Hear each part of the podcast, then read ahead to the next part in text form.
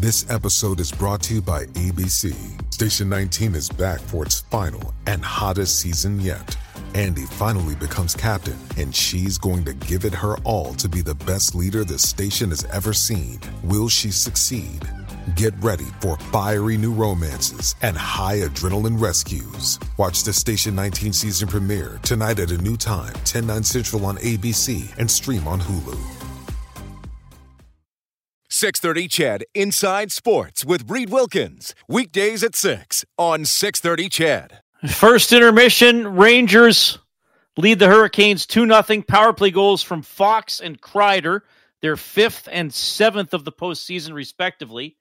Jacob Trouba with a big hit on Seth Jarvis in this game. And uh, Jarvis uh, was down on the ice, and the Hurricanes have just announced he's not going to return to the game with an upper body injury. So that's a blow for the Hurricanes, who uh, took a too many men penalty on the play. Jarvis was down, and a guy jumped on the ice before Jarvis was off. Uh, so a pretty consequential play there. We'll keep you updated on that game. Again, the Oil Kings start the WHL League Final on Friday against either Seattle or Kamloops. Those two teams play Game Seven tonight. Oil Kings have a home game Friday at seven, and then Sunday at four. Man, oh man, Rogers Place is going to be busy. The Oilers play uh, on the road Tuesday and Thursday here, and then home games Saturday and Monday in the Western Conference Final against the Colorado Avalanche. Of course, I'm always happy to hear from you. 780-496-0063. That is the hotline powered by CertainTeed, the pro's choice for roofing, siding, drywall, insulation, and ceiling systems. CertainTeed Pro all the way. And we will go to the CertainTeed hotline right now. He is the play-by-play voice for the Colorado Avalanche. It is Conor McGahey. Conor, welcome to Inside Sports on May 30th. How about that? we were both hoping for this, though, Reed, weren't we? Like when we were up there in March, we said, "All right, here's hoping that both the Avs and the Oilers are in the conference finals. Love to see you then." And I'm I'm not to lie, this is this is what everybody wants. Not just you and me, but I feel like this is what everybody wants. Okay, well, I want to ask you that because you live in, in the United States. I do. And hockey is not the number one sport. So, how is this series and how do the Oilers get marketed there? Is it just all 97 all the time or or how, you know, how are they how are they pumping up this series? We, you know, I think once upon a time it was Connor McDavid and friends, if that uh, you know, if that's fair. But this year in particular, we've seen expanded coverage because remember, we have two new television partners here in the States Turner and then ESPN. And both uh, have been up uh, in your neck of the woods multiple times. And why would you not? When you've got 97, when you've got 29, when you've got 91 playing the way he is, um, you, you, you can't ignore it. And I think that as a team, the the Oilers uh, have been brought back to the forefront, which which is great. I mean, for me, um, as a child of the '80s, it, and look, there's been some great Oilers teams even through the '90s. I mean, those the la- the last two times that the Avs and Edmonton played in in playoff series, '97 and '98, with with each team winning one. Uh, but for me, the Oilers in the spotlight, it's one of those things where that's when when hockey is right, when when the Oilers are competitive and, and, vying for a chance for the cup. And so we're back here now. We got some of the best talents in the National Hockey League on both sides uh, uh of each bench, and they're going head to head. Like I said, if you're a hockey fan, no matter where you're from, this is the series that you're going to want to watch every single night. And fortunately for you and me, we get to we get to. Well, you're going to get to be in the building for all the games. I'll be in the building in Edmonton for all the games. So it is pretty cool. So is this? I'm curious that from the Avalanche perspective, they, they, were supposed to be good. They were supposed to be a favorite. Mm. So is uh you know is the fan base okay? Yeah, okay, but you, the job's not done here, boys. Like you can't. We don't want to hear MacKinnon at the podium in a couple weeks saying I haven't won blank again. You know what I mean? Yeah, I, I sure do. And and that press conference, Reed from last year, I think has been more fuel than people realize for the run that they're on now. And that's what made that win in St. Louis in game six even more special because it, whether they say it was on their mind or not, the fact of the matter was three straight years before that, they were eliminated in the second round. If, if you go back to, to San Jose at 19 and Dallas there in Edmonton in the bubble in 2020, uh, a lot of things that were either unlucky, out of their control, but last year was squarely on their shoulders. Last year, remember, they win the President's Trophy. They're the best team in the National Hockey League, and they're supposed to go the distance. And they didn't. They're up two games to none over the Vegas Golden Knights. They lose four in a row. And, and that was crushing for a lot of them. And we all know when we have a bad feeling, we never want to feel that way ever again. And I think for this team, that was extra motivation this year to to really go the distance. And for the fan base, you know, there's some elation when you get a game six winner like Darren Helm scored the other night because that doesn't happen very often. Uh, Connor McDavid in overtime in game five, same type thing. But once the excitement from those games sort of levels out, then you realize, okay, well, that's that's a nice little moment there. Thanks. I'm glad we got to enjoy that. But there there is one thing that matters. And game five in your instance, game six in ours, that's not it. It's just uh, just a, a, footprint in the road on the way to uh, what everybody wants to get. The the Avalanche, the, their depth up front. I mean, we know the marquee guys and, and the top mm. two lines, but but I mean, you mentioned Helm getting that big goal. Uh, mm-hmm. How how significant has their contributions been, and, and what do, do you expect scoring from them in this series, or do you expect um, you, you know, that they got to play McDavid even if they're out there for a matchup? I mean, how do you look at their bottom six guys? Well, I, I hope that they score in the series because if they don't, the Oilers' depth will. And we've seen that in the first two rounds for you guys versus LA and the Calgary Flames. And, and, that's why game six was fascinating because you have two goals from JT Compher, which tied the game twice and he hadn't had any goals yet so far in the Stanley Cup playoffs. And then Darren Helm has his first in the postseason since 2016. Nobody named Makar, MacKinnon, Landeskog, or Rantanen had points in that hockey game, and that's what it takes to get past any opponent. So if you're the bottom six, especially the the middle six has been great. I mean, we, have talked about Nazem Kadri plenty this season, even the last time uh, was on your lovely program. Uh, Valeri Nichushkin as well. Andre Burakovsky has been in and out of the lineup.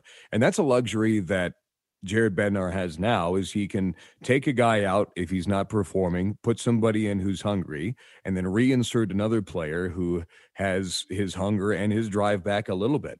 We saw that with Alex Newhook earlier in the Blues series, and we saw that with Burakovsky in Game Six. There was just something about his game that that picked up, and that will not happen to the top six. You can you can bet, but the bottom six, Jared Bednar has that luxury where he can rotate and put somebody in there who will produce. And like I said, versus Edmonton, they're going to have to produce because the Oilers are are dangerous from Connor McDavid all the way down. Okay. Uh, Conor McGahey joining us then on Inside Sports play-by-play voice for the Colorado Avalanche. The goaltending matchup is an interesting one. I've done a couple talk show hits today, and I've said to people uh, middle of January, people would have said Kuemper versus Smith, no contest in favor of the Avalanche. Mm-hmm. I don't think that's that's not what I'm saying now. Uh, how and look, Kuemper's in the conference final, so obviously he's playing well. But how how do you look at Kuemper in this goaltending matchup here on May 30th? I just know that until Game Five of the Blues series, we weren't talking about goaltending at all period, in the Stanley Cup playoffs. And to me, that's a good thing. When you're not talking about your goaltender, that's probably a good thing. Watching the Oilers and that roller coaster of, well, almost two series. I mean, Mike Smith has been good, but I mean, there were, there were some moments inside the Flame series where nobody was making a save. I remember I was I was I was having dinner in St. Louis and we're watching four goals be scored in a minute and 11 seconds uh, there at the Saddledome. So um, for Darcy Kuemper, he knows that he really hasn't had a great game, I think, so far in the Stanley Cup playoffs. I mean, remember, after or at least halfway or part partway into game number three uh, versus Nashville, he took a stick to the eye. Everyone's almost forgotten that that fact up until this point. Ryan Johansen got his stick somehow inside the mask and and cut and bruised Darcy Kuemper. Um, he had to miss the remainder of game three and, and all of game four. Pavel Francouz came in, won both of those games for the Avalanche. but in the games that he's played, Darcy Kuemper hasn't really had to be great, and he had one game where he wasn't, and and almost I don't want to say lost the game. The, the team loses the game, but those are ones that Darcy Kuemper would have wanted, and I'm talking about the the comeback and the overtime win for the Blues in Game Five. Um, so I think Darcy Kuemper, who has been an extraordinary netminder in this league for a long time, knows that he wasn't a piece of the conversation for a while. And then for about a game and a half, he was part of the conversation on the wrong end of the conversation. So I just, he's got the tools in the toolbox. He really does. I mean, if you go back to, I don't want to pour lemon juice in the paper cut, but the first of two visits to Rogers Place, he had a career high in saves. The Oilers have a power play in overtime. He makes all 11 stops there and then stops all three three shootout attempts to get the win for the Avalanche. That's the type of performance that Darcy Kuemper has in there. We just haven't seen it come out yet. So take that as you will. That may be good news or bad news if you're the Edmonton Oilers.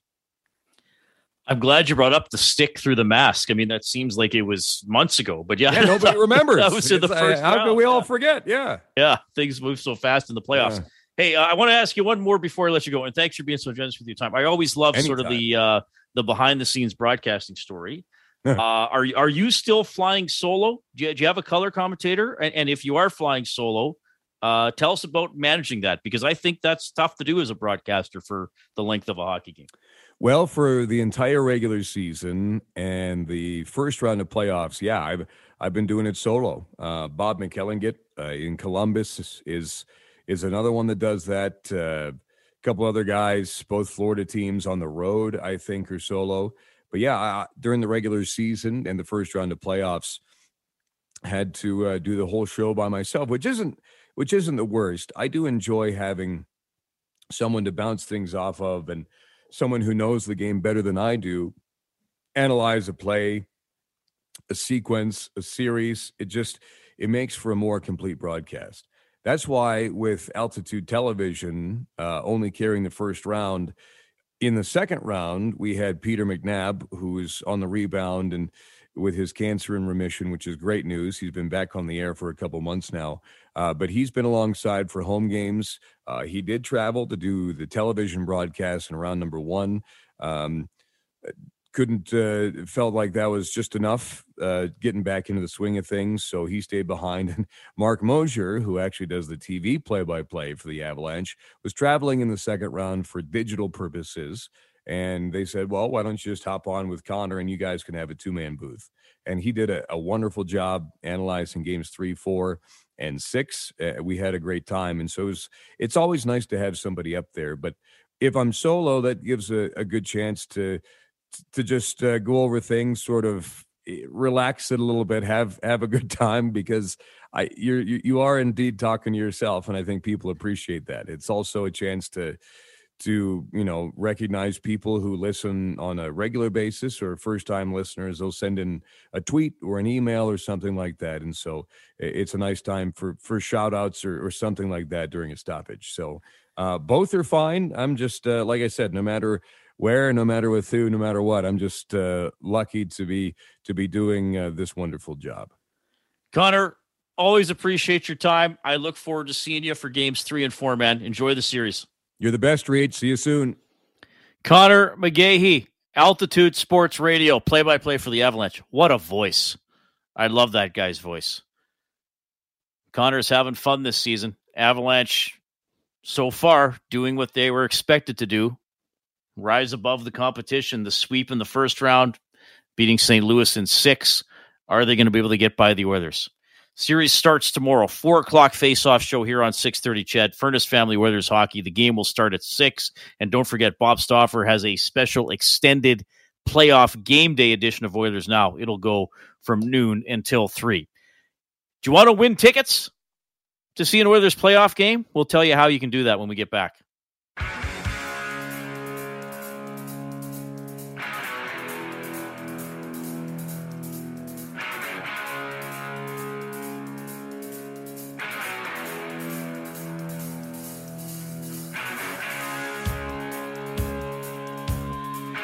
All right.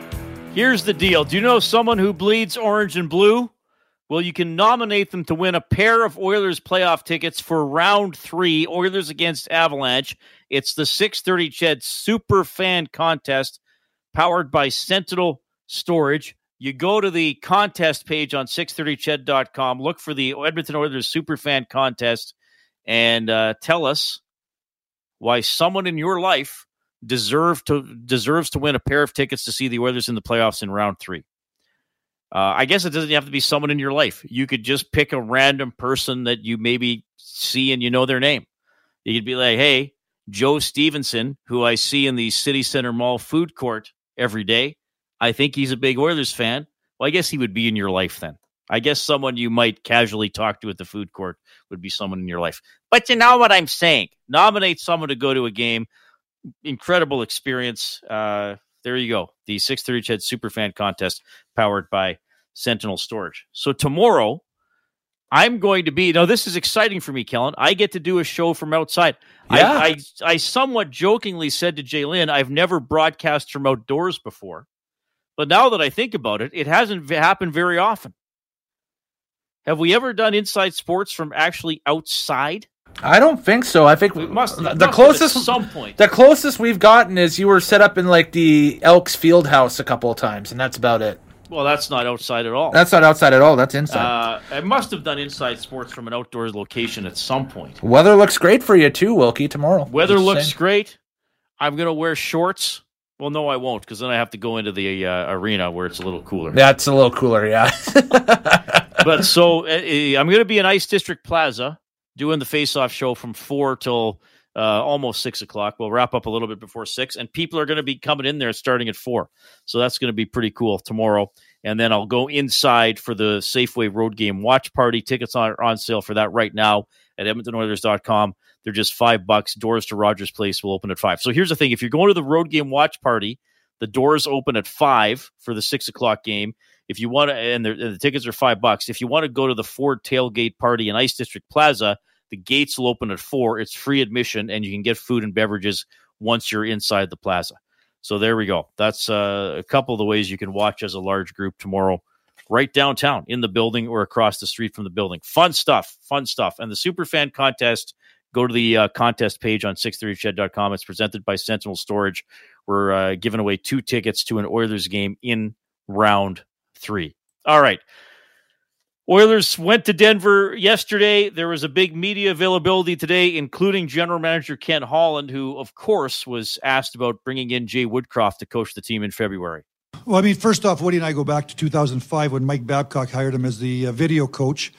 Um, and, you know, spent three years in our organization. We won a Stanley Cup together in 2008, and then Woody left with uh, Todd McLellan to go to uh, to San Jose. And then uh, when I when I came here um, three years ago, Woody and I talked, and obviously his aspirations. I, you know, talked to him a little bit, and I said I wanted to bring in a veteran coach at the time. I brought in. Uh, Dave Tippett and uh, you know Woody expressed to me his desires to kind of grow into an NHL coach and uh, basically we talked. They said go down there and I watched you know over the last three years uh, the job that he's done in uh, developing the, the, our young players down there. Uh, he turned that into a winning program last year. Um, a year ago, Bakersfield won the uh, Pacific Division Championship in a pandemic year, and and then uh, had them going this year, and and basically.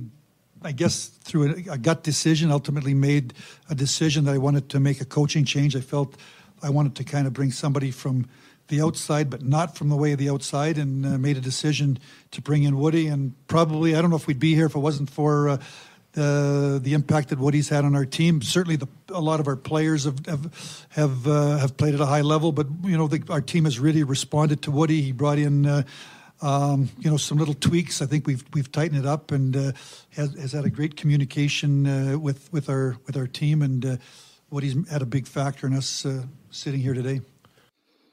A little bit there from Ken Holland. Rangers leading the Hurricanes 2 0, 12 and a half minutes left in the second period of Game 7. Inside Sports on Ched. 630 Ched Inside Sports with Reed Wilkins. Weekdays at 6 on 630 Ched.